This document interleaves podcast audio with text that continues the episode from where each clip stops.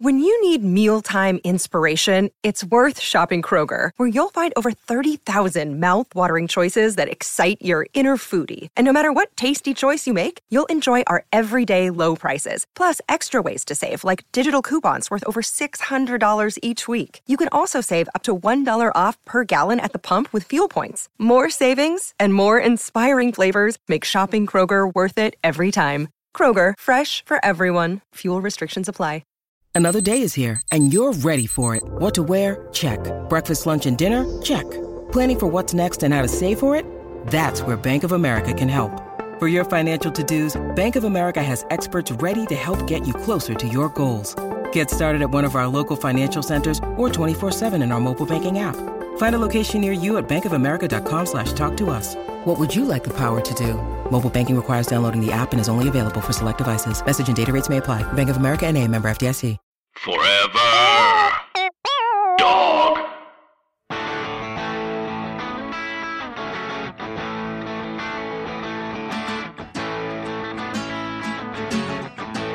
I used to think that this was my town. What a stupid thing to think. I hear you biting off a breakdown. I myself am on the brain. I used to want to be a real man. I don't know what that even I just want you in my arms again. And we can search each other's dreams. What's up, 3Bs? What's up, Diamond Dogs? What's up, Athletic Gerbils? It is Rhea Butcher here, the host of this podcast, Three Swings, that you are listening to currently. And thank you for doing that. I just want to say that up top. Thanks for listening to this podcast. I did have to take a bye week last week. Sometimes it happens. Just had to do it. Uh, I am back now, and guess what? I'm going on tour. You're probably aware of this. My tour consists of two long weekends. Plus, I'll be at High Plains in Denver doing a live episode of this here podcast. I can't wait to see how it goes. It's going to be interesting. Um, but if you are in Salt Lake City, I will be there 9 5, which is this Thursday. I'm not sure what day this podcast is coming out. Also, if you live in Los Angeles and this is Wednesday, the 4th, you should come to UCB tonight at 7 p.m. because I'm going to be running a half hour and Barbara Gray is going to open for me. It's going to be a lot of fun. You should do that. Um, so yeah, I'll be in Salt Lake City on the 5th, then I'll be in Boise on the 6th, then I'll be in Portland for the XOXO Festival on the 8th, which is that Sunday. And then on September 12th, I'll be in Austin, Texas. On Friday, the 13th, I'll be in Houston, Texas, and a little more on Houston coming up a little bit later in the podcast. And then I'll be in New Orleans on the 14th and St. Louis, that's the Missouri one, on the 15th at the Ready Room. So please come out, get those tickets. Uh, they will be on my website, which is rheabutcher.com slash live dates slash. Not sure why it does that, but that's what it does. And that's how you get my tickets to my shows. So please buy those tickets. Tell a friend, bring a friend. Come on out. Um, it's how I support myself as a human being. And if you like what I'm doing out here, then please support that because uh, then I can keep doing it. And uh, I don't have to get a job as a barista or something. Totally willing to do it. Might just do it anyway. There's nothing, no shame in being a barista. I've done it before. Um, let's see. Baseball. My baseball league has had a bunch of bye weeks, so I legit haven't played baseball in like three weeks. Not super stoked about that. Um, and I'm missing the next two games, which are the last two games of the regular season, but I'm missing them because I have to work. So that is important and a real thing. And I can't complain about working. I want to work. But it is a bummer when you miss baseball or when you miss something that you're committed to. Um, and that's just the way the, uh, baseball bounces, I guess. Uh, but I, I am excited about the league and about the playoffs. My team is currently in first, which is great, but also not the biggest thing in the world. Um, I think, I think that no matter how these last two games go, we will be in the playoffs, which is wonderful and exciting and fun. And um, I'm just really, I, I've just really had a great time with this team. And you know, it's it's funny when my team was like new and put together from a lot of new players, even though some of us are veterans from the league, mostly new folks. And it's just been really great to like get to know people and show up for each other and um, take risks and be vulnerable and, and all that stuff and just show up and really become a team. And we've really become a team and it's been really fun. And uh, I got to make some really cool jerseys. So that's always fun too. Um, and uh, yeah, I finally got a goddamn hit. I think I mentioned this already on the show, but it's been so long and I haven't done anything since then, baseball wise, that like I'm just still stoked on that hit. But then you take three weeks off. I don't know if I can hit like that again. So we'll see. But um, yeah, that's been fun. My fantasy baseball league, my categories league is over now. Um, which like honestly, thank God that shit I had to do it every day, which is like, okay, I like a daily commitment, but um, woof, it was a lot of work. Uh, I'll definitely do it again. I say all that, and then I'm like, oh, I'm absolutely doing this again. Um, what's funny is me and, and my categories league was actually made up of primarily people from my baseball, physical baseball league. And, uh, uh, my friend Joe was also in the league, and we were basically trading first and second place almost all season long and uh, we ended up i ended up in first and he ended up in second and then we both lost in the first round of the playoffs which is just like the case of in fantasy baseball i've found that like the sweet spot is somewhere in the middle like being like the fourth or fifth team uh, because you're not made up of all superstars. Because the superstars in the season they either run out of gas or they get benched around this time which is when the fantasy playoffs start and so then if you're if you have a bunch of and i like drafted really well in my categories like i mean i had abysmal pitching for the most part but um i my offense i had cody bellinger i had like a host of catches catchers which whatever omar narvaez and i had Chirinos for a little while. Then I picked up Travis d'Arnaud. Arnaud. I don't know how to pronounce things. Uh, and then I had Max Muncy, Alex Bregman, Harper, Yelich, and Mookie Betts. Plus I had Jordan Alvarez. So yeah, I did pretty all right. I did pretty all right, but I I lost, which seems nearly impossible with that lineup. But they haven't been producing lately, so I ended up, you know, coming in third place for the playoffs, first place for the season, third place for the playoffs, whatever. And then in my points league, um, I'm still playing because it's like fun at this point to just like, it's honestly the only thing keeping me up on daily baseball is, is that because I just have been at a place where I'm not, I'm just not watching games. Like m- Labor Day was yesterday and yesterday was the first day that I actually watched a game and I watched uh, the Yankees play the Texas Rangers and uh, which was a great game to catch. I think I got in at the fourth inning or somewhere around there.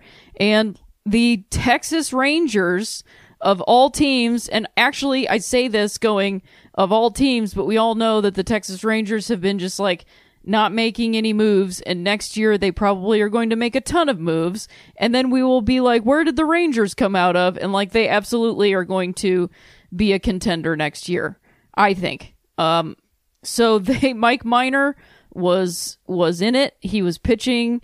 He was throwing a gem, twirling a gem, as everybody likes to say, and he ended the New York Yankees consecutive non scoreless game streak. I think that's how I could put it. At 220. Now, let me explain it a little further if you're like, what did you just say?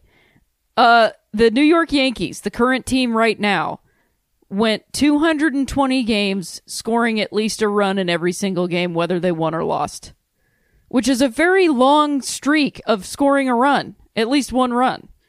The only other longer streak is the 31, 32, 33 or is it the 32, 33, and 34 Yankees? And that that's the Babe and Gehrig uh, Yankees. So like this, the team that is currently playing, who you know couldn't make it past the Astros last year, and uh, you know, or no, they beat. Wait, couldn't. I don't remember. it doesn't matter. No, couldn't make it past the Red Sox last year, and then who knows what the hell they'll do this year. Um, we'll get into that a little bit more later they they have scored a run in every game for 220 consecutive games and that just came to an end yesterday which is an incredible feat you know like the yankees or hate the yankees most of us hate the yankees unless we're yankee fans. That i mean that's that's pretty that's pretty bonkers to do. So I checked back in with baseball, then I caught the end of the Astros game, and uh, you know I have Gerrit Cole in my points league, and like every you know kept getting these updates of how dominant his his outing was, and then they put Osuna on there, who I don't like anyway, and then he gives up a home run to swipe Gerrit Cole's 12th c- consecutive win. And then that dude ends up getting the win after, uh, you know, George Springer hit cranks a home run to the batter's eye in the 10th inning. And then Robert, Roberto Osuna gets the goddamn win after he tied the game. These are the things I don't like about baseball. People who are sh- abusers that get to just keep playing with little to no uh, work that they have to do, and closers who give up home runs that go on to get the win simply because they were standing on the mound when their player hit the home run. It's just like it's ridiculous. I don't like shit like that. Um so anyway, but what are you going to do? I can't change it. I can't control it. It's it's out of my control. And so I can't actually get mad about it, but I am allowed to have an opinion. We'll be right back after this with a little bit more opinions on baseball.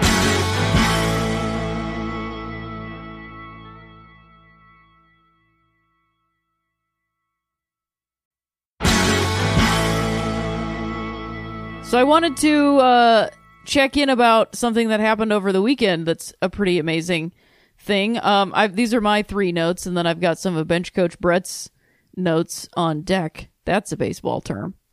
Uh, so Justin Verlander th- tosses his third no hitter.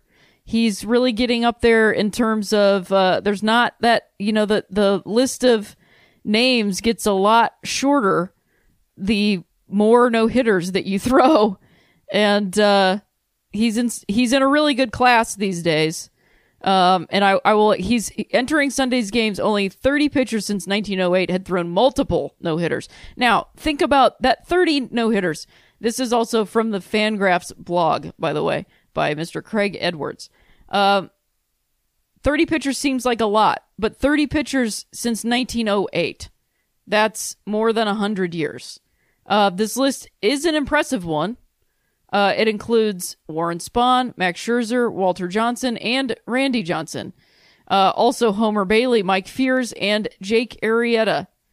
But of those 30 players with at least two no hitters since 1908, 27 of the 30 had thrown exactly two such games, including Justin Verlander. So, 30 multiple no hitters, but 27 of those multiple of those 30 were two no hitters. That means 27 of those no hitters were guys that threw a no hitter and then threw one more, and then that was it. So after Sunday, is that the day that it happened? Yeah. After Sunday, Justin Verlander is now the 31st, and he makes it 28. So he threw a 14 strikeout, one walk no hitter on Sunday, and he joins Bob Feller, Cy Young, and Larry Corcoran in all of baseball history to throw three no hitters.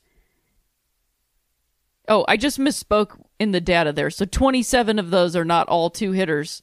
It's 25 of those are, are two no hitters because there are two additional no hitter, multiple no hitter throwers who have more than three, which are Sandy Kouf, Kouf, Koufax? Wow. Sandy Koufax, who threw four, and Nolan Ryan, who threw seven.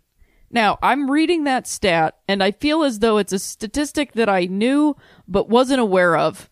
Like, I knew as a child that Nolan Ryan threw seven no hitters, and I'm sitting here recording this baseball podcast in 2019, realizing that that man threw seven no hitters. And, like, we I have uh, been blessed with the opportunity to talk about a couple no hitters on this podcast. We have a have had gotten to witness like no hitters by multiple pitchers. It's been pretty amazing that there have been some no hitters. I really enjoy. I, I don't know that we've gone in depth on what it's like to witness a no hitter. I've never gotten to see one live, like sitting in a stadium. My friend Joe Kilgallon was in Los Angeles watching the Jake Arrieta no hitter. Pretty wonderful. A friend of mine, Liz Feldman, wonderful producer, creator of a show that's on Netflix that's escaping me right now that a lot of people uh dead like no that was a different show. Anyway, Christina Applegate's in it, so it's that show. She went to the Kershaw no hitter in uh, that was 2014, right? Um, so I know some people that have witnessed it, And I just want to, when I say in depth, like, I don't mean getting into like charts and data and this and that and all this stuff, although I will get into this fan graph stuff because I think it is actually some of this, some of these statistics on Justin Verlander's no hitter is pretty amazing. But I think often if someone is not a baseball fan or they are a ca- very casual baseball fan or they're a person who adamantly dislikes baseball, the no hitter is something that is so difficult to try to explain why it's so amazing. Because, you know, I it's it's this thing that like nobody wants to jinx it unless you do want to jinx it. And like once I like I I've watched games that end up being no hitters or really close to no hitters. I don't know that I've ever sat down watched a game and it's been a no hitter. And like that is the only way I think to truly experience the thing is to commit to it and then understand what's happening, you know? Um, and it's hard to explain to somebody that wants to see a bunch of action, which includes home runs, although I will say that no hitters often include home runs because one team has to score. As noted by the 2017 uh, Rich Hill perfect game, that wasn't a perfect game because the Dodgers couldn't score a goddamn run. Uh, but the suspense, you know, I was catching up on all the outs from the, the no hitter, and we're so lucky to have this technology that I can just sit here two days later or even the same day that night, watch all 14 strikeouts by Justin Verlander, or I can watch every out by Justin Verlander in the Astros that night, literally that night. But at the same time, when you watch it and it just is broken down to like, da da da da da da, strike three, strike three, strike three, strike, it, it takes away, and I'm not saying like I don't want us to watch these things anymore. I just mean it makes more sense to me why somebody wouldn't find a no hitter to be interesting because you watch a dominant performance like that become even more dominant because it's just like thinned down to this is all that it is. Like it seems so boring that he's just like mowing people down. But the suspense of a no hitter is what's going to happen next. What's even when the ball is not in play, you're still like, please just let this keep going. Please let this keep going. So anyway, I still I'm just like renewing my love of uh, no hitters and the fact that I like this thing and I think it's cool. And even though I'm like not a huge Justin Verlander fan, which by the way, he is younger than me, and I will never get over that. Probably that guy is a year younger than me. He's a year younger than me. Justin Verlander is a year younger than me. It might be a matter of months, but his age is a year younger than me the number that his age is is not the same age as me. Isn't that bonkers? So congrats to Justin Verlander because he is more than likely, and like this is all everybody could talk about, is that he's already in the Hall of Fame, and like I truly think that that's the case, and he should be in the Hall of Fame, whether I like him or not. But some of these no hitter odds, something that's interesting is this Fangraphs. Uh, it really it really puts it together. Um, his his. So this is the stat that I wanted to talk about. Um, this is per percent of chance percent chance of no hits by each at bat. I believe is twelve point eleven percent, which I I don't really fully know what that is, but the each hit, the odds of no hitter were eight to one. Now, that might seem like a high number, but if you look at that same odds for the most recent no hitters, which is the Houston combined, the LA Angels combined, Mike Fiers, James Paxton, and Sean Manaea, their odds of no hitter per hit was 1350 to 1, 4650 to 1, 192 to 1. That's Mike's Mike Fiers. The James Paxton no hitter was 4004 to 1 and Sean Manaea's is the cl- or uh, Sean Manaea's is the second closest at 245 to 1. So Verlander's odds were more than 20 times better than the next closest no-hitter. Generally, around 20% of batted balls will have an expected batting average greater than 600, but Verlander had zero in his no-hitter on Sunday. Pretty wild. Pretty wild shit. And also, the game was very well called. I highly recommend just flipping through this Fangraphs thing. Um, because it really breaks it down in a way that makes a lot of sense. Um, and also then Gerrit Cole's performance the next night, another 14 Ks. He's now surpassed Justin Verlander this season with 266 strikeouts. And that does kind of lead me into, you know, the conversation that I want to get into, which is like looking into the postseason. But like Gerrit Cole, just like another dominant performance and curious to see if he stays in Houston next year or if he lands somewhere else. Um, also during that game, there was a George Springer hit that home run and there was this celebration and it was the ESPN broadcast. So it wasn't the Houston guys. Uh, which by the way, that guy just drives. I just really don't like his voice. And I know that's on me. It's on me, but I'm just, if anybody else agrees with me, you're not alone. And this is not an anti-Houston thing. I just don't like his voice. Um, and they, apparently Michael Brantley and George Springer live very close to each other. And so they they carpool to the ballpark and they got a flat tire. I guess they've become very good friends this season, which is cool. I like when that happens. Uh, and they had to change, or they decided to change the tire themselves, and apparently neither of them had done it before, which I think is pretty funny because, like, we're always not always, but like on the internet and places where these thing these conversations get so concentrated that you know, I don't know, we just like who who among us wouldn't assume that a major league baseball player hasn't or wouldn't know how to change a tire? And like, look at that. They don't know and they didn't do it before. And so they did it together and apparently it was this really bonding experience. And then they go to the ballpark and they both hit a, I think Springer had two, Brantley had one. They both had like this crazy night. So then they decided to do a tire change celebration and these announcers for ESPN were like, looking forward to it. This guy's like, "Oh, is that the tire change?" And and what George Springer does is he takes his right hand, and I'm gonna have to describe it because this is a podcast, and he spins it in a clockwise motion, right? Like t- spins it like he's cranking something in a in a circle in a clockwise motion, and then he pulls that. It's like a, he grabs with both hands, pulls that circle towards his chest, and goes bah and I immediately I heard the guy say tire change. They didn't tell the story yet. The guy says, "Oh, is that the tire change celebration?" My brain goes, "Tire change." And it immediately starts going through the steps to changing a tire. And then I look at that guy and I I look at George Springer and I know exactly what he's doing. And this announcer, who I don't know, the only thing I know about him is that he's a white guy. I don't know if he's straight or not. I just know he's a white guy who gets to call baseball, has a job, who's lucky enough to do that, goes, What is he? Is he jacking up the tire? Is that what that is? He's, oh, he's jacking, oh, he's jacking up the tire. And I'm like, How do you not know that that's not the part he's doing? He's got a tire iron and he's taking off the lug nuts. And then he's taking the tire off of the axle.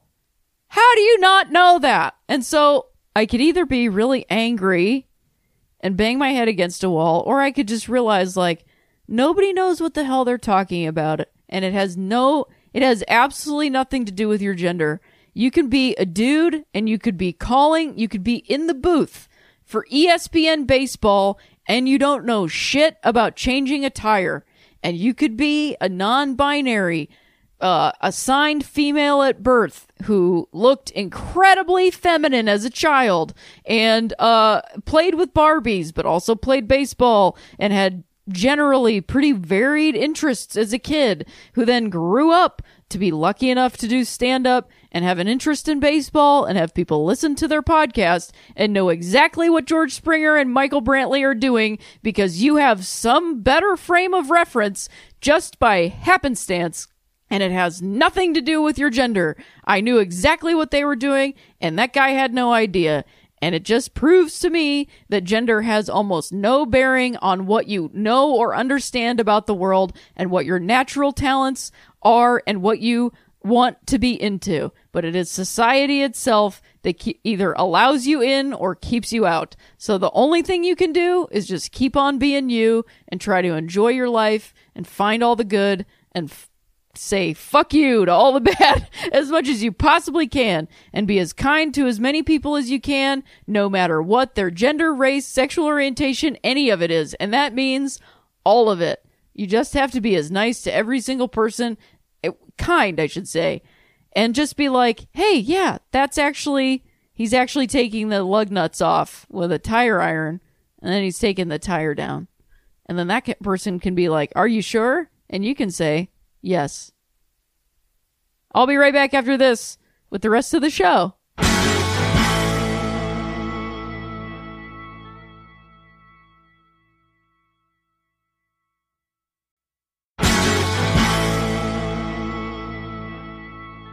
So something that I did want to talk about, and uh,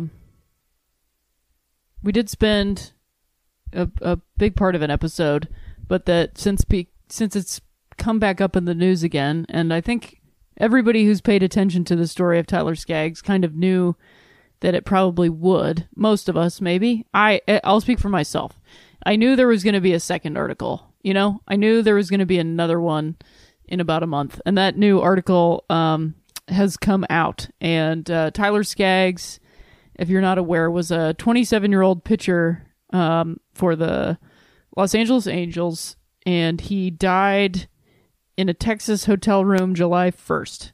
Um, and a, a article came out August 30th confirming what I kind of thought was going to be the case. I, not out of any sort of cynicism or negativity, just kind of felt like this seems like that's probably what it's going to be, and then it actually was.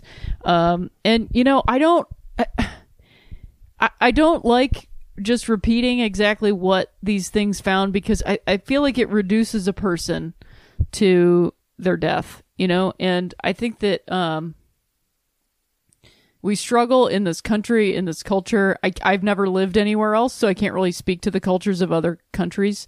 So I'll just speak to like the United States, which is that uh, when someone dies of an overdose or complications from alcohol or substances such as that, uh, which is unfortunately what did take Tyler Skaggs' life on July 1st. It was a uh, mixture of alcohol, fentanyl, and oxycodone, um, which led to uh, asphyxiation, uh, essentially, on his own vomit, which is incredibly sad.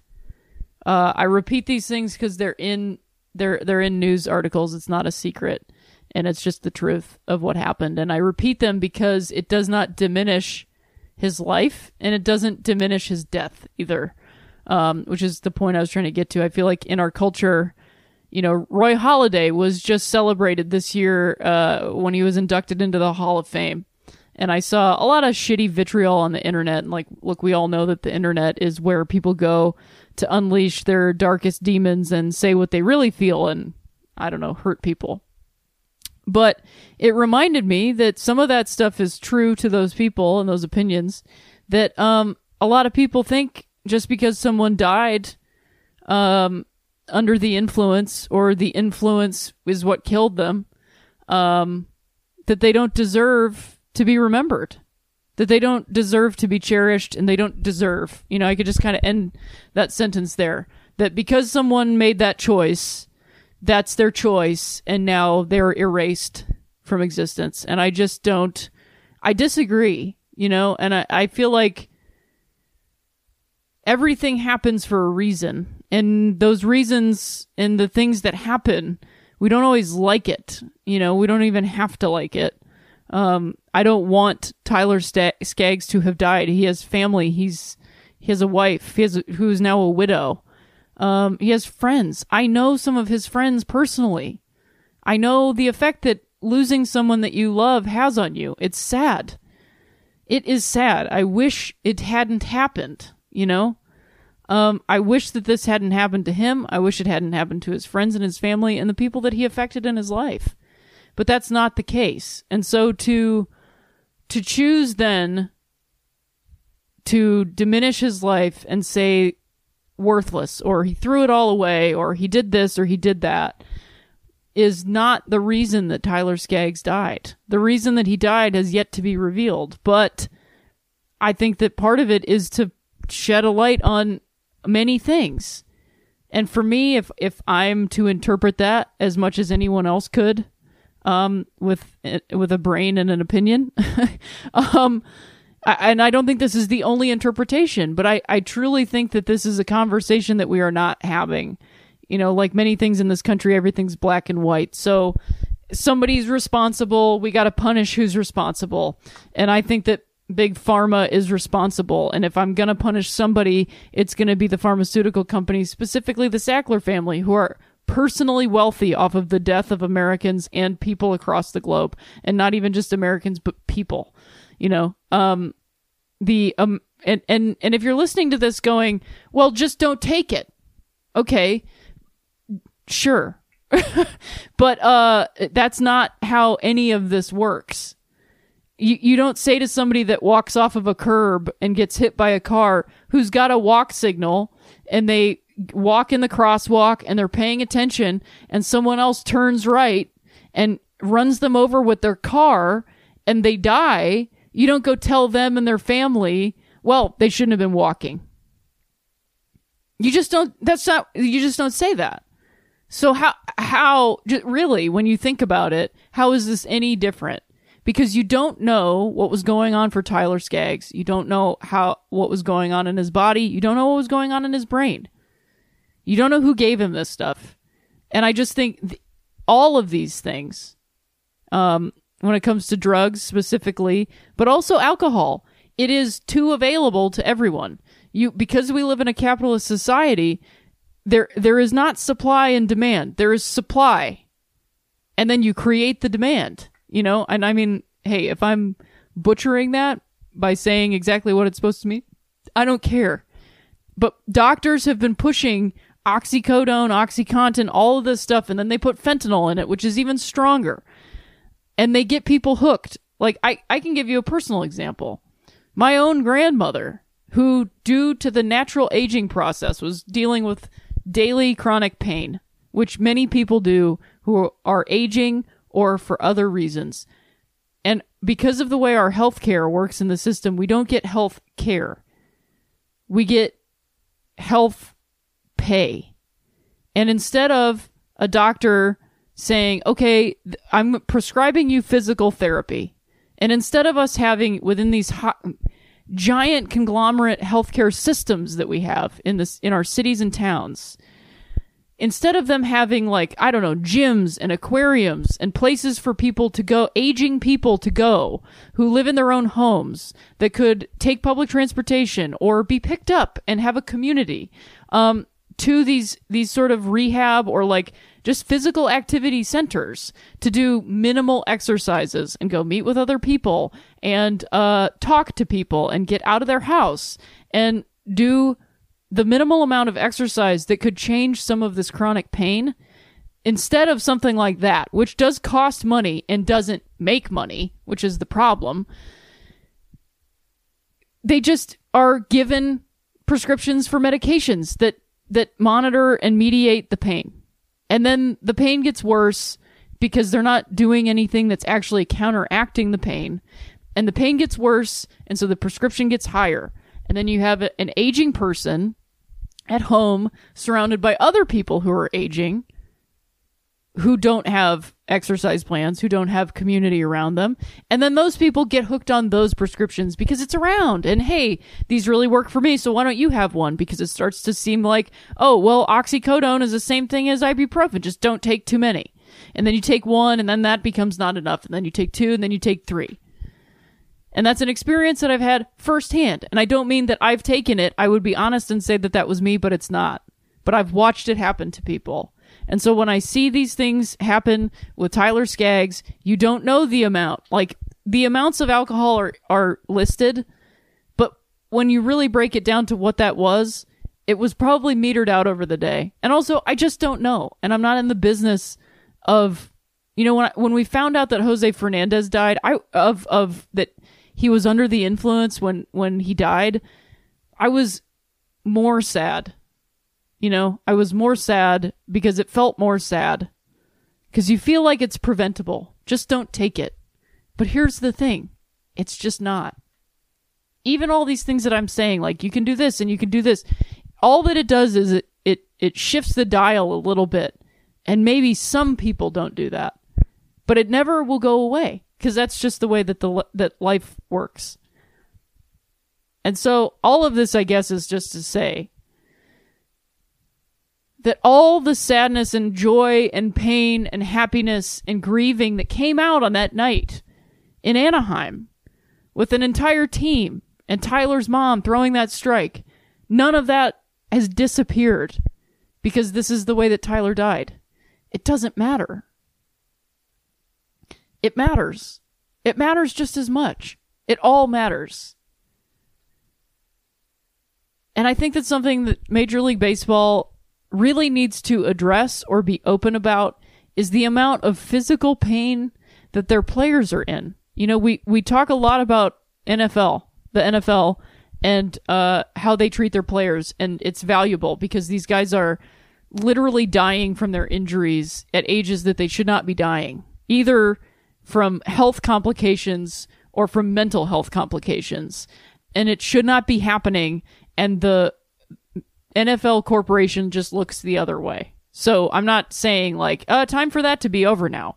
But I just think that it takes, it, it pulls a lot of the focus and we as baseball fans maybe don't stop to consider and this is something that I've mentioned in the labor conversation is that, you know, yeah, these guys are millionaires. Some of them, not all of them.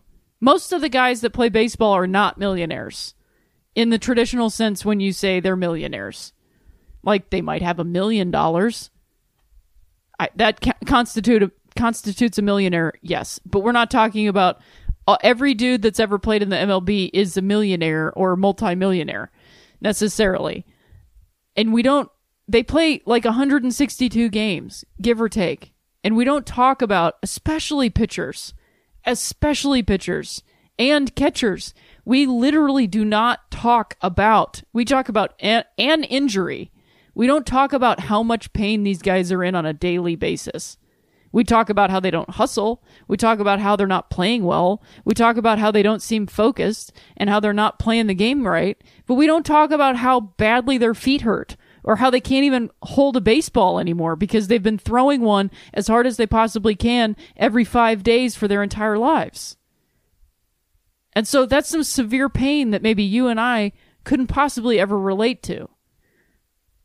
And Tyler was going through like remnants of major injuries. He had Tommy John surgery. So maybe he was in a lot of pain. And maybe he got those drugs because he was in a lot of pain. And he thought, tonight I've got an off night and I just want to sleep or I just want to get through this night with my friends. And then he didn't make it through the night because he took a gamble. And it is a gamble. It's a gamble. And it's un- an unfortunate one. And hopefully you're listening to this and you go, I'm not going to take that gamble. But it doesn't make you a better person than anybody who does take the gamble. The thing you got to do is have empathy for everybody that gambles every single day. Because honestly, every day that we wake up is a gamble. Every time you leave your house, it's a gamble. There could be a, I could be Donnie Darko right now and have a jet engine fall on me. You know, I mean, it's all a gamble. And so does that, would that make my death any less tragic or more tragic or more preventable or more important or less important than Tyler Skaggs? No, because he was a human being. People care about him, cared about him, loved him, love him. And he cared about and loved other people too. And so I just urge you in the coming weeks and months of the conversation around this that's going to continue to have as much empathy and understanding and openness around this story and the family and how they're struggling. And to not throw someone into the trash simply because you think the way they died isn't good enough.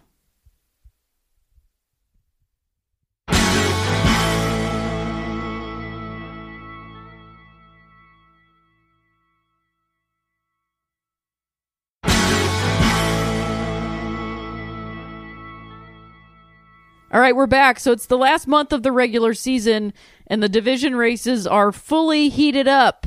We've got the AL East. The New York Yankees are now in first, and the Tampa Bay Rays are 11 and a half games behind. And it looks like the Boston Red Sox are not even going to make the wild card, which is pretty bonkers, I think. You know, I just don't think they're going to do it. Um, and then in the AL Central, we've got the Minnesota Twins leading Cleveland. Uh, Cleveland is back three and a half games. So let's look at those two. Now, the New York Yankees did lose to the Texas Rangers. And before you go, well, it's the Rangers. What is Yes, that does. I really do think, you know, I was talking with my pal Joe Kilgallon, who I mentioned earlier, who was at the Jake Arrieta no hitter in 2015 against the Los Angeles Dodgers.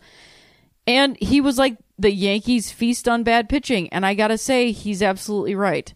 And if it ends up shaking out that the Yankees are playing the Astros, I am all in on the Astros winning that game. I'm sorry, Yankees fans. But I just, I, will I, uh, not game, series. Do I think it will be exciting? Yes. Do I think it will be a matchup? Yes. Do I think the Yankees have a chance of beating this Astros rotation? Absolutely not. Uh, I just don't. And I, I will make that prediction happy as always to be proven wrong. And then the Tampa Bay Rays, I was 100% wrong about my guess that they will win the AL East. I really wanted that to be true, and it's just not. So I still love you, Tampa Bay Rays. We'll get back to you in just a minute. Uh, the AL Central, we've got the Minnesota Twins over Cleveland, like I just mentioned. Cleveland did tie it up for a moment there, but Jose Ramirez is out and he only recently got hot again. And the offense at this point honestly rotates around that guy. They were not producing and then he got hot and they started winning again. And now he's gone on the injured list and they are just not winning like they were. Um, I didn't take the time to like look at the rest of their season layout. So nothing, three and a half games is not impossible. However, I think that at this point in the season, with the way everything looks, I think the Minnesota Twins do end up winning the AL Central. I'm glad they've gotten a run for their money at least because, like, I just want, we all agree we just want this to be competitive, right? I mean, I just, that is the other thing that I really enjoyed about watching Texas and New York play each other because, like, what if that was all the time? What if it was always that competitive all the time? We would have a much better on field product, you know? The MLB is always talking about the on field product, the on field product. Like, it's not about the games going faster, it's about the games being competitive. I'm not going to yell anymore. Uh, then the AL West, we've got the Houston Astros 10 games over the Oakland A's. Oakland, you know how much I love you, but this one just, you just didn't have it this year, and that's okay. We got to see Laureano have the amazing season that he's had and Matt Chapman really break out, um, as the apparently superior Matt over the first base Matt Olson's. Uh, but we will get back to the Oakland A's in just a moment. Um, because I want to. I not in just a moment. I'm going to do it right now. The AL wild card is at this as it stands right now, which is this document is from 829, so I could be a little incorrect. Um, we've got Cleveland at one and a half games clinching. The Oakland A's are the second wild card spot, and then we've got the Tampa Bay Rays one game out.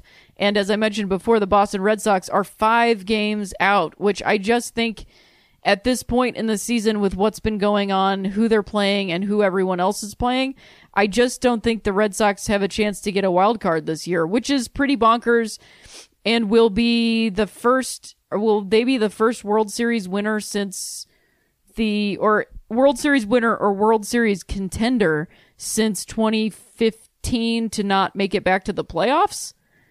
That seems about right. Um, and like, man, it's just wild, right? Everything changes every day.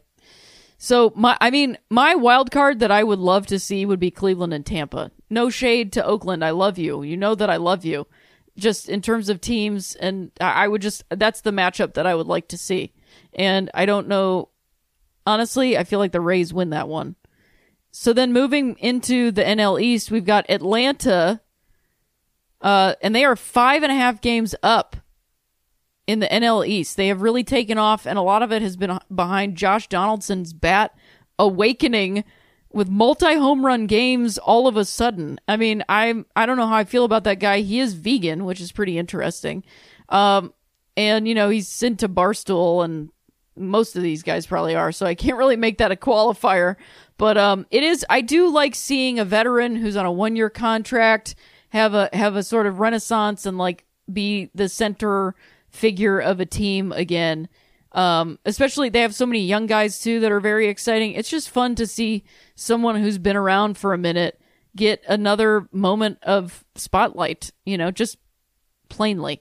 Uh, the Nationals are five and a half games out, and we'll get back to the Nationals in just a moment. The Phillies are ten and a half games out, and the Mets are twelve and a half games out uh, from the NL East. So, I mean, at this point, I do think Atlanta holds on, but the Nationals are still, they still have some stuff working. Weird that I think that three and a half games is insurmountable, but five and a half is possible for the Nationals. Whatever. I'm not perfect.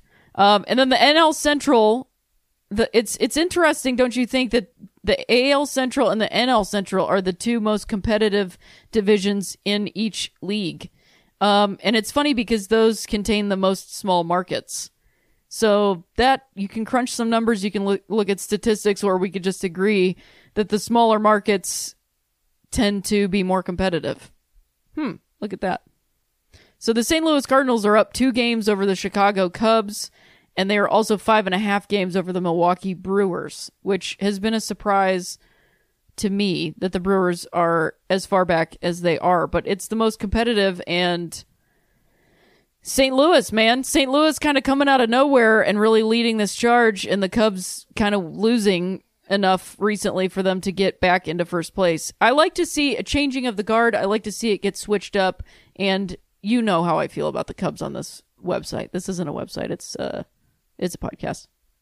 And then in the NL West, we've got the Los Angeles Dodgers 20 games over the Arizona Diamondbacks.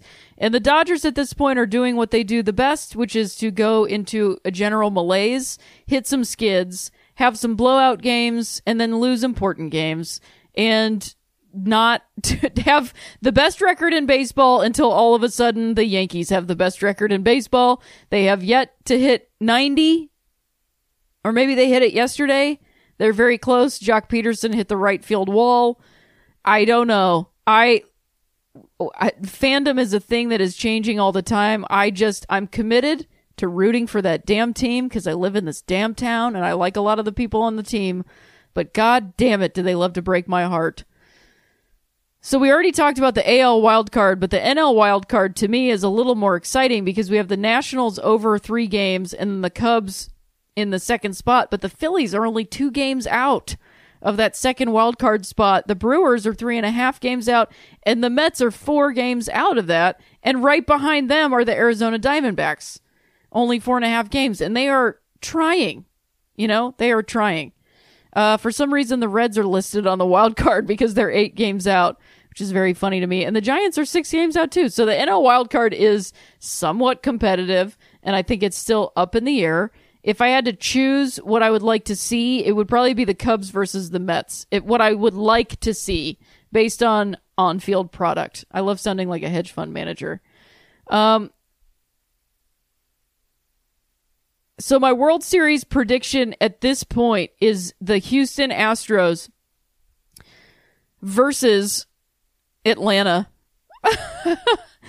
that's that's my prediction of uh that's my prediction or the Cardinals. Um, or it just ends up being the Astros versus the Dodgers and the Astros win. Um, so that's where that's where I sit uh, prediction wise here. Um, so that's men's baseball and that's coming up, and I'm excited about covering the postseason for this podcast because that's when it starts to get fun because we're all watching the same games. That's what I like about the postseason is we're all watching the same games. It's not. I, I love the regular season because we all get to watch these stories unfold, and then we all come together and we all watch the same miniseries, and it's pretty great. So I'm excited about that. And speaking of pretty great, the women's Pan American Baseball Tournament uh, is now over, and it's over because the U.S. women's team won the Pan American tournament, completing a dominant performance by defeating Venezuela 8 to 5 in the gold medal game on Sunday. U.S. second baseman Alex Hugo was named the tournament MVP. Tournament MVP. She hit 652 with five doubles and four home runs with 18 RBI. But picking an MVP from among Teams USA's hitters was tough. The team hit 500, 602, and 826 overall and had 45 extra base hits in just seven games. Venezuela took silver and Canada topped Mexico 11 to 1 in the bronze medal game. All four teams qualified for the 2020 Women's Baseball World Cup. which is exciting. I can't wait for that. This was the debut tournament for the host nation's team. The Mexico women's national team had never played together pr- competitively prior to Pan Am. It's all super exciting. I cannot wait for the 2020 game. I cannot wait to find out where it is. And maybe if it's someplace I can go, I can maybe go. It would be pretty exciting. And I, I highly recommend again following all the players on uh, the U.S. women's national team. It's the best way to keep up on what's going on in women's baseball in general, but also in uh, women's national baseball. And reading that slash line, the uh, 500, 602, and 826, I forgot to mention that the reason why that Houston Astros are so dominant, they've been hitting, they hit 300 as a team in August. That's just beyond. So, wrapping up this episode, we are going to talk about the year of the rookie, Aristides Aquino, and the year of the rookie. 2019 has been an incredible year for rookies in men's baseball. Mets first baseman Pete Alonso already surpassed the NL rookie record for home runs at 42 with a month left in the season. This is also the Mets single season home run record. That's by anybody, not just a rookie. Uh, and yet, Alonso is only a slim favorite in the NL Rookie of the Year race due to strong seasons for Padres shortstop Fernando Tatis Jr. and Atlanta pitcher Mike Soroka. So, I mean, just, and those are, I mean, good lord. In the AL, Astros breakout Jordan Alvarez is the favorite to win Rookie of the Year over Rays second baseman Brandon Lowe, Lowe and Orioles pitcher John Means. Which, I mean, Brandon Lowe didn't get to play that much, and pitchers rarely get Rookie of the Year. Um, but that list also doesn't even include Blue Jays phenoms Vladimir Guerrero Jr. and Bo Bichette, who, after slow starts and a late start, respectively, have looked dominant in recent weeks, with Guerrero hitting 360 over the last 30 days and Bichette hitting 341 in 123 at bats. I'm really excited for Toronto and that duo that they've got in that dugout because Toronto deserves Toronto deserves a team Canada loves baseball. Toronto loves baseball. And I'm really happy that you have those two guys because if you're not making it to the postseason, you at least have something exciting at the plate and you have some guys you can get behind because I know that that town loves to get behind their players. And so I just want to give a big shout out to Toronto and say how happy I am for you and how excited I am to keep watching those two players play baseball.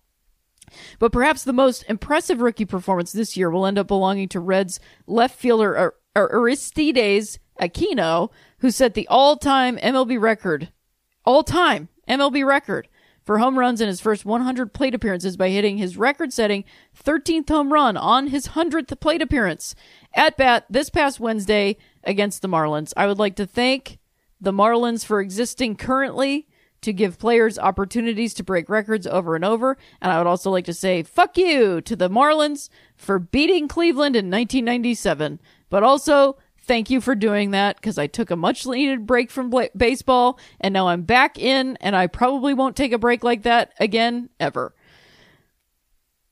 And this comes after Aquino became the first player in MLB history to homer eight times in his first 12 games. The 25 year old Aquino, an unheralded prospect as recently as this spring, is now slashing 315, 384, and 787 in addition to 13 home runs. And he plays for the Cincinnati Reds, so he won't be in the postseason. And that's the way baseball works, everybody. So please, if you like this podcast, please tell a friend. Um, send in your rosin bags because I'd like to answer some questions. And again, they do not need to be baseball related. You can just ask me some life questions. Totally fine by me. Um, congrats to everybody that won their fantasy league. Congrats to everybody that lost their fantasy league. It's just a game. It's just for fun. Even if it's for money, money doesn't matter. Tell people you liked it. Uh, get out there, watch some baseball locally. Tell me about it. Send me some photos. Buy some merch at our store. Uh, come see me on tour. I'll be in Salt Lake City on the 5th, Boise on the 6th, Portland on the 8th. I'll be in Austin on the 12th, Houston on the 13th. New Orleans on the 14th, and St. Louis on the 15th, and at High Plains Comedy Festival this year, doing this here podcast. And you can get tickets and more info at my website, which is rheabutcher.com. And you can get all of that on the internet, which you probably have access to at your house. And if you don't, you can get that at the library. You can even buy tickets there. Also, if you don't have access to that, you could probably go to the venue in your hometown and find it if you live in any of those places, and those are the hometowns. Uh, if I can give you any advice on the way out, just be kind to the people that you interact with on in your day today. That means everybody, even the jerks. Doesn't mean you have to be super nice. You just don't have to be mean. So, as always, this has been Rhea Butcher. This has been Three Swings, and if you liked it, you liked it.